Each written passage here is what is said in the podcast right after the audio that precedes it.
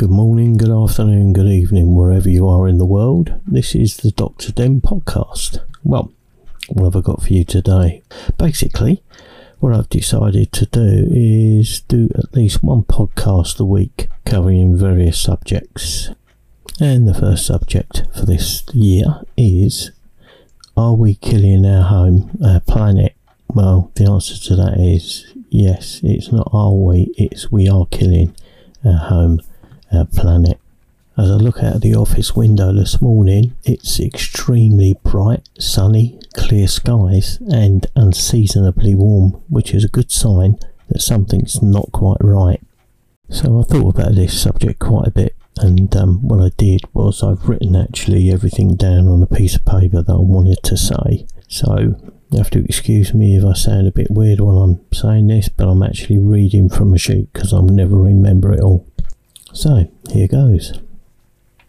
Scientists warned that humanity was on track to completely destroy the ozone layer by 2050. Without it, our ecosystems would collapse, skin cancer would rocket, and life as we know it would cease to exist. The ozone layer protects us from UVB and UVC radiation from the sun. In 1985, the scientists discovered a massive loss of ozone over Antarctica. We lost 40% of the layer, which created a large hole. Scientists realised the hole formed in the spring of every year and it got worse. Scientists in Antarctica took ground measurements and air measurements using balloons and found the biggest problem was chlorine from a man made compound called chlorofluorocarbon, or CFCs. Once the CFCs float up into the stratosphere, the sun breaks them down into chlorine. They bind with ozone to make oxygen and chlorine monoxide. These loose oxygen atoms bump the chlorine atom out, freeing it to destroy more ozone and then cause a chain reaction. Chlorofluorocarbons have a long lifespan, anything from 50 to 150 years. It means every year that you use CFCs, what you used the year before is almost entirely still there. In the 80s, we used a lot of aerosol cans containing CFCs. The USA had already moved away from CFCs in cans, but most of the world had not. The CFCs were still in everything from fridges, aircon, and styrofoam. The world needed to make a big change, or we were facing catastrophe. In 1987, ozone levels had dropped by 50%. Because of this, the world came together to combat it. It took the world one year to find a replacement for CFCs. Scientists held press conferences to inform the public about the depletion of the ozone layer, who put pressure on leaders around the world to act. The Montreal Protocol was made official on the 16th of September 1987.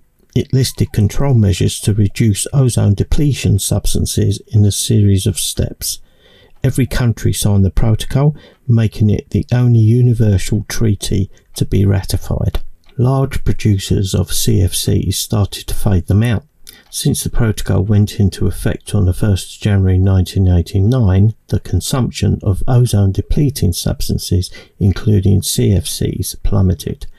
Today, since the Montreal Protocol was signed, the ozone hole has now stopped growing and is shrinking and by 2065 it is expected to have recovered completely. After we stopped using CFCs, we began using hydrofluorocarbons or HFCs. These HFCs don't deplete the ozone layer, but they are a potent greenhouse gas and contribute to climate change. So, 2016, the Montreal Protocol was amended to include HFCs, and now they are being phased out.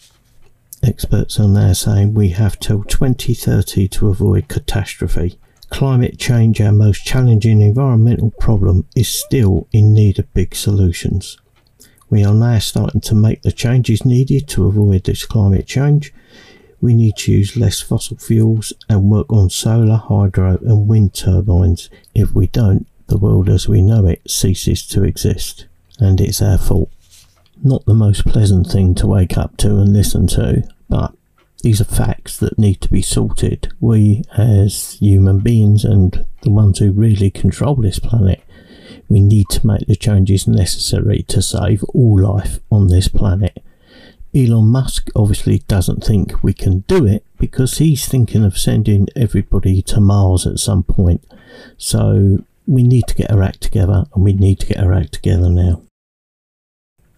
Although we can never stop talking about the changes in the climate, I think it's a good idea for me to now stop moaning and change the subject slightly. Christmas has come and gone, so has New Year, which means we can all get on with doing what we would normally do throughout the week. Now, I'm not a Christmas person, not a New Year's person. However, it's the kids that matter, and I think we need to look at the commercial side of things and try and work out why we spend so much money every year on stuff that nine times out of ten never gets used. Kitchen appliances are bought for people to go in a cupboard and are never used. And the kids get fed up with their toys that we bought them a couple of weeks later. So again, they're in the cupboard and hardly ever used. For most, the financial burden of Christmas is a disaster, causing huge amounts of debt every year, and quite often divorces. So call me an old grump if you like, or Scrooge, whatever way you want to look at it. But Christmas and New Year are definitely two no-nos for me. Now, there's another thing that's been getting on my chest over the last few weeks, and that is YouTube. Every YouTube now, when you look at the descriptions, seems to say this changes everything, but it doesn't. Doesn't change anything. You might like to think it does change everything, but it doesn't. It doesn't change anything at all. So I use that phrase. Well, I think what's happening is people who are desperate to get YouTube visitors use those words to attract people just to see what's changing.